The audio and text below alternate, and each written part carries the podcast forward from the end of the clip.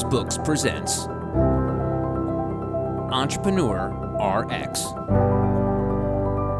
with Dr. John Shufelt, helping healthcare professionals own their future. Hello, everybody, and welcome to Entrepreneur RX. I'm your host, John Shufelt, and today I'm really excited to speak with Dr. Charles Stewart, President and CEO of Tracon, a biopharmaceutical company that develops targeted therapies for cancer. Wait to hear about this, but Charles has had an absolutely rock star career. While working as a director of clinical oncology at Pfizer, he was instrumental in bringing groundbreaking oncology drugs to the market. He is also the author of Unnecessary Expense, an antidote to the billion dollar drug problem, and this is near and dear to my heart. So, Charles, welcome to the podcast. John, so great to meet you. Great to be here. Thank you so much. Okay, so I want to chat with you about this book because I'm all about AI and all about lowering the drug development cost uh, because, as no one knows more than you probably, but it's into, into the billions of dollars. But before we do that, tell me about your career. You know, start with college and, and how you ended up where you ended up. Sure, John. Yeah, my pleasure. Um, so I was uh, at college at MIT and I focused on molecular biology. I've always had a, a strong inkling and, and fascination with, with cancer and how cancer develops and that translated into ways to approach treatment of cancer. But my undergraduate career was mainly focused on understanding molecular pathways that contribute to cancer development. And then from there, I went to medical school at uh, UC San Francisco. During medical school, I focused on you know the broad education that a doctor typically receives, but also uh, was interestingly exposed to another aspect of medicine that was a little bit unexpected because as I was in San Francisco for med school, it was right at the time of the AIDS epidemic. And so I was able to see really from ground zero how a community dealt with AIDS and, and actually made an impact in, in that field as well. So now, I mean, given where you are today, it would seem obvious that you would have done internal medicine oncology, but you went to general surgery. How did how did that pan out? Yeah, it's it's funny how life works. So I, I was working uh, in in the AIDS clinic and in the tuberculosis clinic, trying to understand how how AIDS was affecting the uh, increased prevalence of tuberculosis, and thought, as you indicate, about an infectious disease career following initial training in internal medicine. What changed everything for me was I did a surgery rotation at San Francisco General Hospital, which is the hospital that handles all the major trauma cases in San Francisco. And I was on call with the team one night, and a, a, young person came in. They, they were shot in the leg, bleeding profusely, and took them straight to the operating room. Great set of surgeons operated on that patient, fixed the bleeding blood vessel. And this is a young man who two days later looked great and was like, When do I go home? And I just was incredibly impressed by the definitive nature of surgical intervention and how it can just totally transform a life within a you know two or three hour period of time. And I guess I wanted a piece of that you know, internal medicine to me was was very satisfying, and you know, I felt as a doctor I could prescribe drugs to people. But it seemed like by being in surgery, you opened up this entire other door to treatment options for patients that could be so definitive and so life changing that I wanted to to access those tools and have that satisfaction. So I changed really the the trajectory of my career by by focusing then on surgery and training formally in surgery at, at Harbor UCLA Medical Center, and then uh, being in practice in surgery for many years thereafter. Now, did you focus on, on oncologic surgery? I initially focused mainly on, on trauma surgery and, and more the bread and butter surgical procedures like hernia repair, appendectomy, gallbladder removal, removing the colon in cases of cancer, though, for example. But I think because I, I learned about cancer pathways early in my career, I, I was always drawn toward cancer surgery as, as a main focal point in terms of further career development. So once I had finished my surgery residency, when I joined the faculty at the University of California, Irvine, I focused at that point on surgical oncology, which is basically cancer surgery thereafter. And then, when what was your PhD in? So I was in surgery, a faculty member at, at, at UC Irvine, and um, I was very interested also in, in, in research about how different people's demographics influences the cancers they get and, and how frequently that happens that's really the epidemiology of cancer, which kind of played off the epidemiology of, of, of, AIDS infection that I had learned a little bit about when I was in medical school. You know, in particular, what, what I was noticing was in my practice, I was treating a lot of colon cancer patients. And interestingly, I was treating some young patients with colon cancer, which you would think is quite unusual. Colon cancer generally is a, a disease of the elderly, but I especially had some young black patients that had colon cancer. And it was very emblematic of, of a general trend. Uh, for example, if you follow baseball, Darryl Strawberry, the, the Mets and Yankees outfielders, he had colon cancer before age 40 at a very young age. Uh, another example is unfortunately the, the actor Chad Boseman, who um, just passed away uh, of colon cancer, also developed it before age 40. Black Panther. Yeah, exactly. Black Panther. No, such a great actor, a great humanitarian. Unfortunately, he developed colon cancer before age 40. And the reason that's such such a sad kind of event is that you know we screen for colon cancer in this country very effectively, but we screen generally at age 50. If you're going to develop it at say age 40, you're never going to get to the point where you detect it at a curable stage through our standard screening practices. So I really was interested in this dynamic, and I began to look at epidemiology of cancer and how it presents in different races at different ages. And it sparked me to do a PhD in epidemiology to get the formal training I needed to really thoroughly explore the field. Wow. I mean, it's uh, incredibly prescient of you. Okay, so so now fast forward, you're a general surgeon. You, you did it for, I mean, just if I do my math right, you know, 25 years or so. And when did you start Tracon? I mean, because it seems like such a left turn or right turn from mm-hmm. being a general surgeon. It sure is, John. I mean, there aren't that many people in biotech that actually are, are formally trained surgeons. No. You know, for me, I enjoyed surgery, so there, there's very few careers that give you that kind of immediate gratification. I mean, you, you go to the operating room, you say you remove a colon cancer that's early stage. I mean, that in many cases is a curative operation. Similarly for breast cancer, most of the times you operate for breast cancer, that's a curative operation. So you're basically able to tell a patient, um, I think we can cure your cancer and then do the operation and everything is as planned. And you can say at the end of the operation, it's very likely your cancer is cured. I mean, that's a, a very gratifying event and, and a very gratifying way to interact with a person. I, I, think for me, I always wanted to make an impact maybe on a more global scale than just say the individual one-on-one patient interaction. And that's why I did a lot of research to, um, for instance, picking up on our colon cancer theme, I was very involved in trying to revise guidelines to screen, for instance, black men earlier than age 50 so we could detect some of those cancers that might kill them at an earlier stage when, when they would be curable. And I think when I look at drug development, what I saw was that if you can make an impact in drug development, approve a drug that really transforms the standard of care for, for a patient population, you know, that can have a global impact. And so I was given the opportunity to join a drug development company called IDEC Pharmaceuticals that was doing just that. They were developing medicines that really revolutionized how certain cancers were treated. And I wanted to be part of that. And so it was a tough decision to be clear, but I decided to change the trajectory of my career, if you will, and joined uh, IDEC and, and gave up my surgery practice, which, as satisfying as it was, you know, wasn't giving me the, the potential for global impact that I really wanted and thought I could achieve through joining a biotech company. Uh, that is amazingly courageous. There was a, two other surgeons that we've had on this podcast that both gave up. One was a CT surgeon, one was a general surgeon, who literally did the same thing. They walked away from something that they clearly loved to do with the hope of having a bigger impact on more people. So, hey, hats off to you. That's huge balls gotta say. I mean, it's a podcast. We say anything we want. So, okay, so TRACON is curbing drug development costs while incentivizing innovation. So, when did you start that? So I've been at TRACON for 15 years since 2006, and you know, I'd had some great drug development experiences earlier with some other companies. I mentioned IDEC. You know, that was the first company I joined, and, and that company brought the world Rituxan, which is a a drug that just changed how lymphoma is treated in this in the yeah. world. Benefit from that experience. Yeah, I then moved to Pfizer, where I was involved intimately, as you noted earlier, with the development of Sutent, which is a drug that just changed the the care of kidney cancer patients in the world. So I had some great experiences both at biotech and big pharma developing drugs that became successful and also really changed the practice patterns for those patients. The one thing we realized though at those companies was the typical paradigm for drug development is that the, the companies discover the drug, but they don't necessarily develop it with their own internal teams. And so most pharmaceutical companies, when they execute clinical trials, will outsource the execution of those trials to a, a CRO or contract research organization. So they pay another company to actually execute the trials of their drug. And I was exposed to that, for instance, at Pfizer and saw it repeatedly being done by most companies in our business.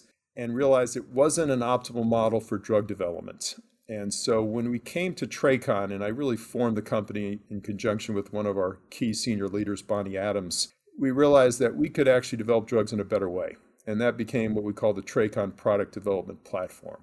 What we're trying to address, John, is, is the fact that the CRO model is not aligned with optimal results, if you will, cost effective development. In our book, Unnecessary Expense, we, we use the analogy that if your car mechanic was a CRO, here's how it would work. You'd go in for a simple repair on your car, but you would be paying the car mechanic in two ways. One, you'd be paying them fee for service, but you would also be paying them, regardless of what they do, a guaranteed payment every day they store your car. Now, in reality, a car mechanic doesn't work that way, and frankly, maybe no other business should work that way. However, that's exactly the way CROs work when they interact with drug companies. So, in other words, they're incentivized to create fees through any service they can manufacture. But if they literally do no work, you nevertheless pay them a monthly project management fee. What this creates, in our opinion, is an unaligned drug development model between the pharmaceutical company and the CRO, such that the CRO has very little incentive to do a trial quickly. They have very little incentive to do a trial at low cost because their whole profit center is actually executing the trial. And sometimes the quality can also suffer. That, in our view, is one of the main reasons it costs so much money to develop a drug. As we point out in the book, the average cost to approve a single drug in this country is $2 billion. Uh, think about that. There are two things that influence that. One is the high cost of clinical trials, mainly because they're outsourced to CROs. Second is that most drugs do fail. But if you take all the successes, all the failures, take all the money that goes into approving a single drug, it's $2 billion. Now, in that background, we have internalized all the clinical trial execution functions that typically are outsourced to a clinical CRO. And by doing that, we're able to do three important things. We shorten the clinical trial time, we significantly lower the cost, and we also feel we significantly increase the quality. And that, in and of itself, can significantly decrease the overall cost of approving a new drug. So, it, correct me if I'm wrong, but I, as I understand it, many drug companies will go through the early phase drug trials and then hope to sell the drug to somebody who can afford to basically bring it to market. Is that is that true? That's still absolutely true, um, John. But even those companies will typically outsource their trials to to a CRO, and and what they're in effect doing is is they're paying their own team to watch or police, I call it a CRO, that they then pay to actually execute the trial. So they're kind of double paying. They're paying their team to police the CRO, who they're then paying the CRO personnel to execute the trial. And then that CRO execution is really not incentivized to do the trial in the way the pharmaceutical company wants, which is quickly and, and at low cost. So even if a company's playing for the sell, like like you're implying that they want to do maybe a phase one trial, phase two trial, and then sell the drug to a big pharma company to do the phase three trial and commercialize, each part of that process, phase one, phase two, phase three, if executed to a CRO, in our view, means the cost is higher than it could be, the timeline is longer than it should be, and then there's always the issue is the quality such that it's sufficient for FDA approval. So, is your way, and we'll talk about your book in a, in a second, but just on an overview, is your way around this $2 billion price tag to bring drug to market to become your own CRO? In other words, not to outsource it? Our view is that, John, is, is to become a company that's, if you will, not beholden to a CRO that has all the same functionality internally that most companies only are able to find in a CRO. And then we like to leverage that in a, in a way that creates alignment between us and our business partners. And we do that in the following way. We say to our business partners, the way to create alignment isn't to make a profit off you based on us conducting the trial we say to our partners the way to create alignment is that we both share the profit once the drug's approved. So the difference there is now our partner and us both want to do the trials quickly. We want to do it at low cost because we're paying our own money at Tracon to do the trial in the US. And we want to do it at high quality because if the trial is done at poor quality, that drug would never be approved. The FDA would reject the application. So if we have an aligned structure through this profit split model whereby we both share the profits only upon approval, both us and our partner both want to see the same things happen fast trial, low cost trial, high quality trial, and then we split the profits after approval to create alignment. That's different than when a pharmaceutical company outsources their trial to a CRO who's trying to make a profit based on just executing the trial. And that's why there's no alignment to do it fast, at low cost, or at high quality. Right. If they're, you know, if their if their margin has, if they're publicly traded or what have you, their margin is going to want to be 15 to 25 percent. So you're right. That's going to whack off that number just right out of the gate. So let me let me talk about the business model here because this yep. is really interesting. So, you know, when I talk to most physician entrepreneurs, they swing for the fences and want to start a practice. They want to do a device. They want to do something that they can bootstrap you swung for the parking lot because you have to be incredibly well funded out of the gate to pull this off. How did you do that? You know, I, th- I think it was it was will and and and the quality of people we have at Tracon. Fortunately, we had people at Tracon who had been at companies like IDEC that actually did internal operations, so we knew how to do it and see it done the right way. And I think the other thing we we just realized is it's costly, but if you do invest the money up front to bring in those systems in house, you end up saving so much money on the back end, it, it becomes such a satisfying proposition. So you need the people, but fortunately, we started Tracon with the people that knew how to implement their own trials with their own expertise. And then bringing in the systems did cost money, but once those systems were in place, it becomes marginal extra expense just to run the trial and we actually run the trials at half the cost of a CRO so we right now are just making are saving money hand over foot compared to if we had never done this and we were running trial after trial with a CRO and that's in the end the, the huge advantage for us it's become a an incredible cost saving center for us because when you run trials at a third or half the cost of, of what most companies pay to a CRO, it basically means you can run two to three trials for the cost of them running one. And that just becomes an incredible value proposition and, and, and, and something you can then monetize through business development activities. So if you take two billion as your average drug to you know idea to market price, and that's that's not the marketing, that's not all the sales you have to do. What can you get that just on average? What do you think you can using Tracon's technique, what can you get that price tag to?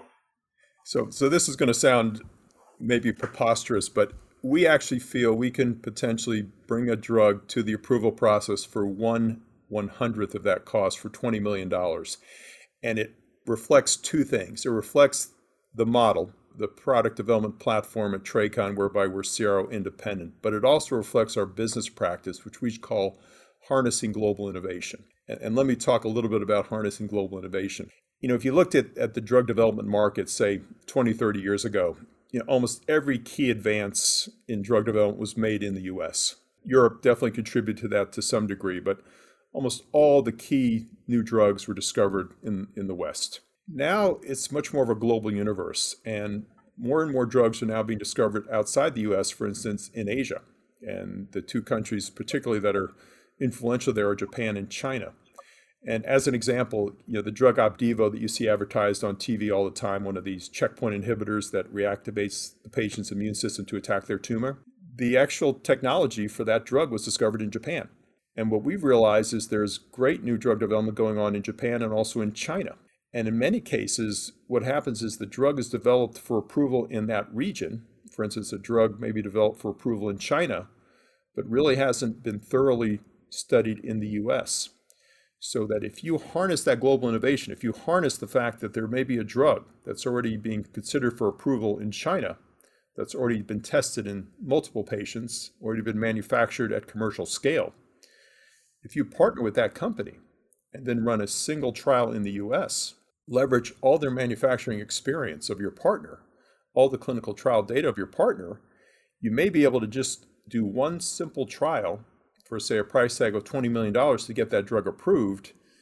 And that's really doing two things. It's harnessing the global innovation of a partner and also then leveraging the Tracon product development platform of CRO independent research to do the trial quickly and at low cost. So by combining those two elements, you potentially can approve a drug for one one hundredth the typical price tag. Wow. Yeah. So yeah, that you're you're right. That's a jaw dropper.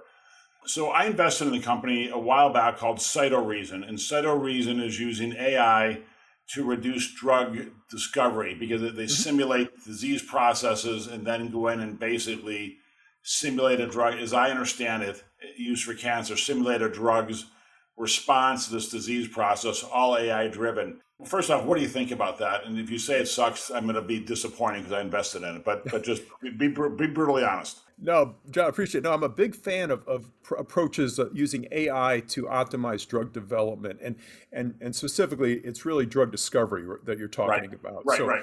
You know, there are all these great technologies that are reducing the cost of drug discovery, and, and that's fantastic. You know, I think that the, the sad thing is that as drug discovery becomes more efficient, drug development becomes less efficient. What I mean by that is, you know, about 10 years ago, the joke in our industry was that it costs a billion dollars to approve a drug. You know, now, circa 2021, it costs $2 billion to approve a single drug. So even though discovery is getting more efficient, unfortunately, drug development or tri- clinical trial execution in particular is not. That's only become more expensive, more laborious in the hands of, of most companies who engage in this unaligned model or misaligned model of drug development using a CRO, I don't see that it's going to improve anytime soon. So, hence, our play is to make drug development more efficient to mimic what's happening in drug discovery, which is by leaps and bounds progressing and becoming more and more efficient. So, just for you know, my, my simple thought process: if you use an AI-driven drug discovery model and a TRACON-driven drug to market model by taking out the middleman CRO, um, mm-hmm. it seems like this two billion could even be less than twenty million. Yeah, I think uh, it could definitely be less than two billion. You know, I think what we've done so nicely with the, the twenty million dollar price tag is we're leveraging all the drug discovery that our partner has done to move their program forward in China. You know, if, if you're going to include the drug discovery costs, you know, that will increase it to some degree. But to your point, even with drug discovery added to drug development, if they're Huge. both done efficiently, it will be much less than $2 billion. And that's where we need to go. Wow. If we can get there, everyone will benefit uh, payers, patients, drug companies. I mean, for the same budget, you'll be able to dr- develop twice or three times, or maybe more than that, drugs as you currently can do on the current budget. Yeah, and, and much quicker to market. I mean, instead of whatever, was it eight years, 10 years? It's sounds like it'd be half that that's the other important thing. It's all about alignment and motivation. You know, if we are running a trial and we're paying for it with our own dime, and let's say it's not enrolling well, you know, we want to fix that problem. We want to potentially open more sites so that it starts enrolling on pace with our accrual projections. You know, if you're working with a CRO, frankly, whether the trial gets done next year or in 10 years doesn't really bother them because frankly you'll pay them more if it takes 10 years than if it got done next year. So it's that misalignment that that creates inefficiencies in the system, in, our opinion. Yeah, when you look at medicine or you know healthcare in general, there are so many misaligned models oh. that one person's expense is another person's basically income, and uh, mm-hmm. uh, and why kill yourself because they're going to pay whether it takes one month or pay a lot more if it takes um, twelve months. So interesting. Hey, so congratulations on your new book. Uh, it's unnecessary expense: an antidote to the billion dollar drug problem. So, what prompted you? Because I know how difficult writing a book is, mm-hmm. uh, although it sounds like not that much is difficult for you. But what, what prompted you to do that?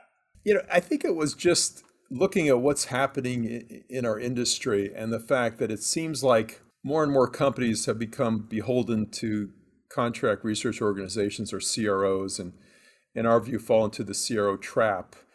And and what it has in terms of negative consequences for the entire drug development ecosystem that that you know if we could create alignment it would benefit everybody. Um, you know part of the tracon product development platform is actually to improve technology to even run trials more efficiently. And we do that with technology vendors that we use for our trials. And then those vendors take the learnings from us develop a better system of clinical trial execution that then can be contracted by another company outside Tracon that might want to use that same system to do their own trials themselves. So I think part of it is make it a better world in terms of make drug development more efficient, make it a better ecosystem, get more drugs to market at lower cost. Yeah, I think the other thing we want to help people understand is is the global marketplace that you know there really is innovation outside the US that can be harnessed for US patients. And then paradoxically, if we approve the drug in the US for, for a patient population, say it was licensed from China, that approval package can then be taken all the way back to China and approve it there as well. So the, the whole dynamic comes full circle. So it has benefits globally in terms of, of our model. So I think it's try to make people understand if you have an aligned model for drug development, it's going to benefit the ecosystem, it'll benefit your company because you'll be able to move forward more quickly and at lower cost. And then understanding that there is a global marketplace and a global, if you will, playing field that, that has now included innovative drug discovery throughout the world that if you look at that, harness it, and we're focused on cancer, but in any other therapeutic area, you actually can facilitate drug approvals at, at lower cost as well. So it's it's our it's our way of, of making sure people understand the benefits of our model, but also trying to make for a better ecosystem for all of us to to facilitate getting the drugs to patients as soon as possible because there's still so many unmet needs for patients across multiple different disease types. Now, do you see your, I guess, your, for lack of a better way, is your competitors, the Pfizer's, the GSKs, the Roches of the world, embracing what you're doing? Yeah. Or do they look at you and go, you know, that might be great for TRACON, but we ain't ever going to do it? It's a great, great question, John. You know, I, I hope those companies will, will, will kind of realize the pendulum may have swung too far over to the CRO based model because many years ago, those big pharma companies did do their own trials with their own team. And you know they thought that it was probably too expensive to maintain all those full-time employees and that it would be easier just to outsource to a CRO. You know, I'm hoping they read the book and realize that alignment means so much and there's so many hidden costs they may not be accounting for by outsourcing that maybe the pendulum will swing back into more in-house operations teams. So I hope there's a, little bit of a pendulum switch. I will also say, John, we have interacted with Big Pharma. For instance, our first key partner was Johnson and Johnson. They recognized the value of our model, and in that case, for instance, they uh, made an equity investment in TRACON for us to run a, a phase one and phase two program of one of their discovered assets, which we did, and we were able to complete enrollment in those phase one and two trials collectively in just a three-year period of time, which in our business is quite fast. So I will say pharma has recognized the value of our platform, which we hope they will continue to do. And then we also hope they'll start thinking about maybe internalizing some of their own operations in order to make the whole process a little more efficient.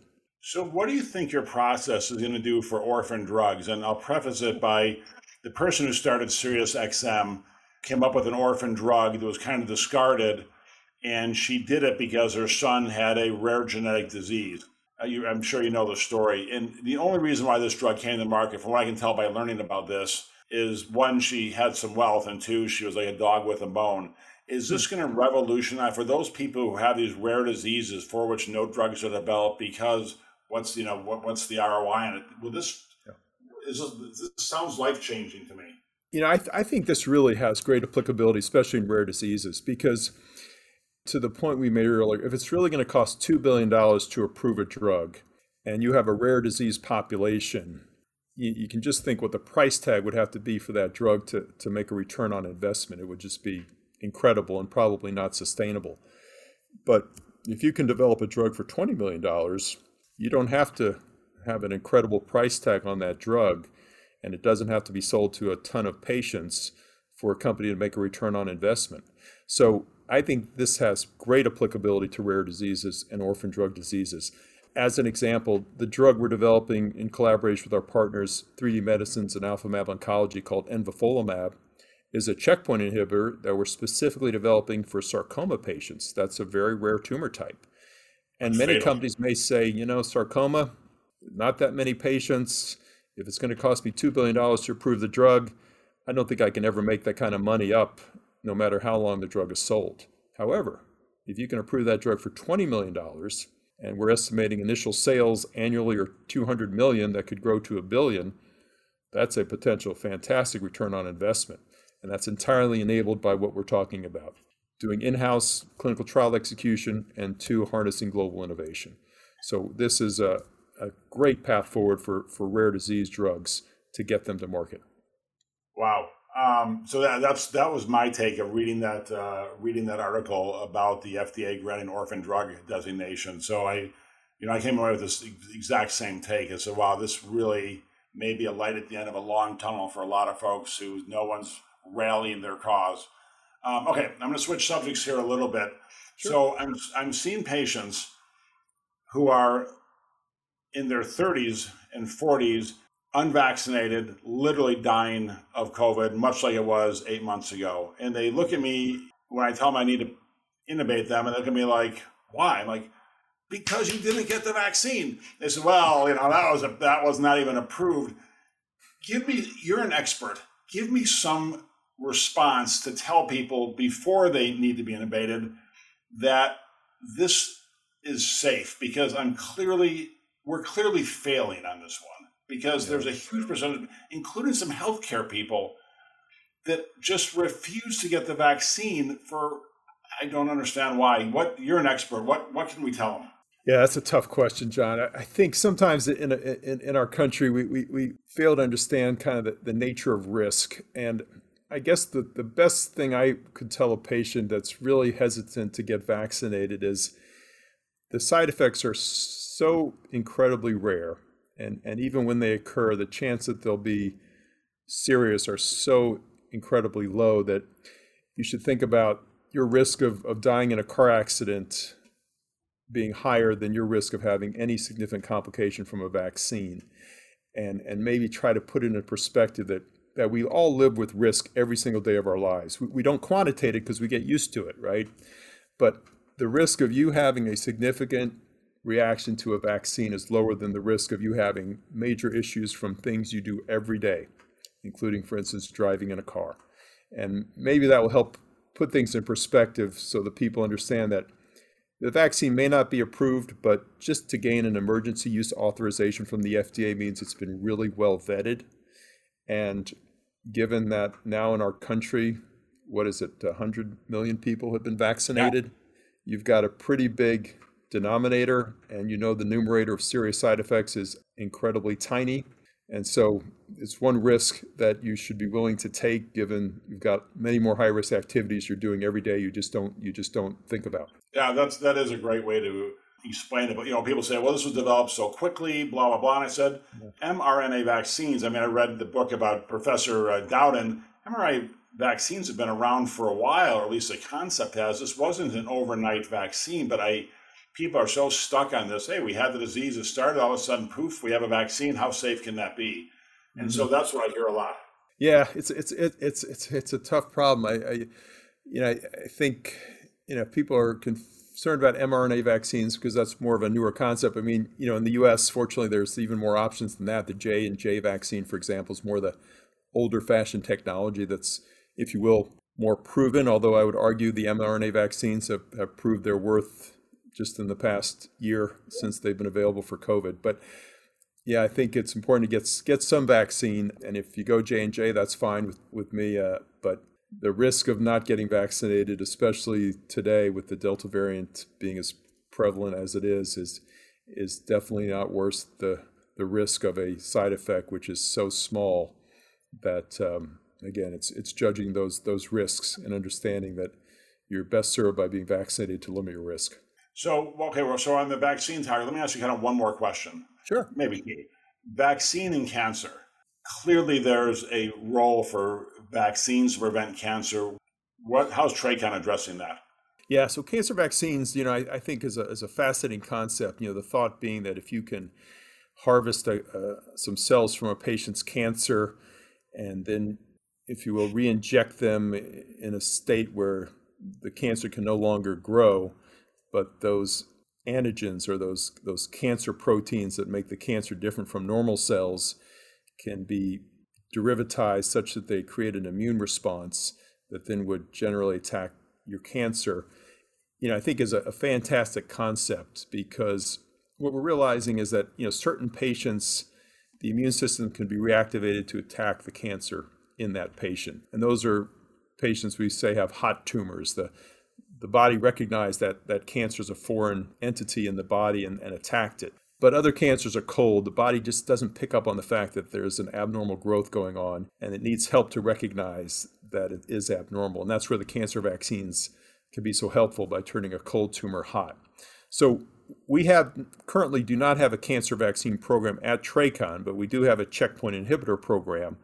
And we are actually looking aggressively for new programs to add to our pipeline.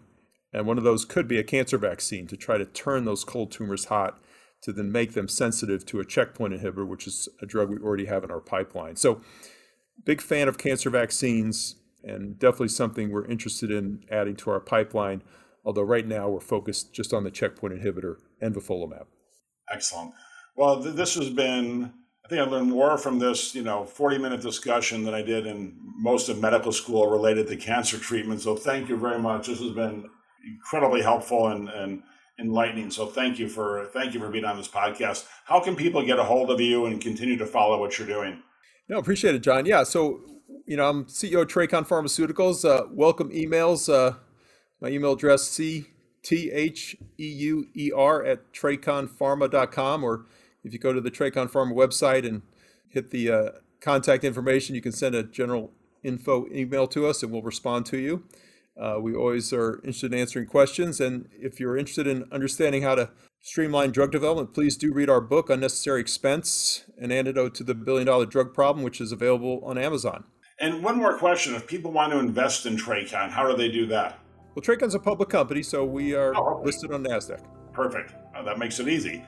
Well, congratulations for all your success and thanks for doing what you're doing because you're obviously changing literally thousands, if not millions, of lives with Tracon and with all the work you're doing. So thank you very much, and thanks for being on the podcast. John, I really enjoyed it. Thanks so much for your time. Oh, pleasure. Thanks for listening to Entrepreneur RX with Dr. John Shufeldt. To find out how to start a business and help secure your future, go to johnshufeldtmd.com. This has been a presentation of Forbes Books.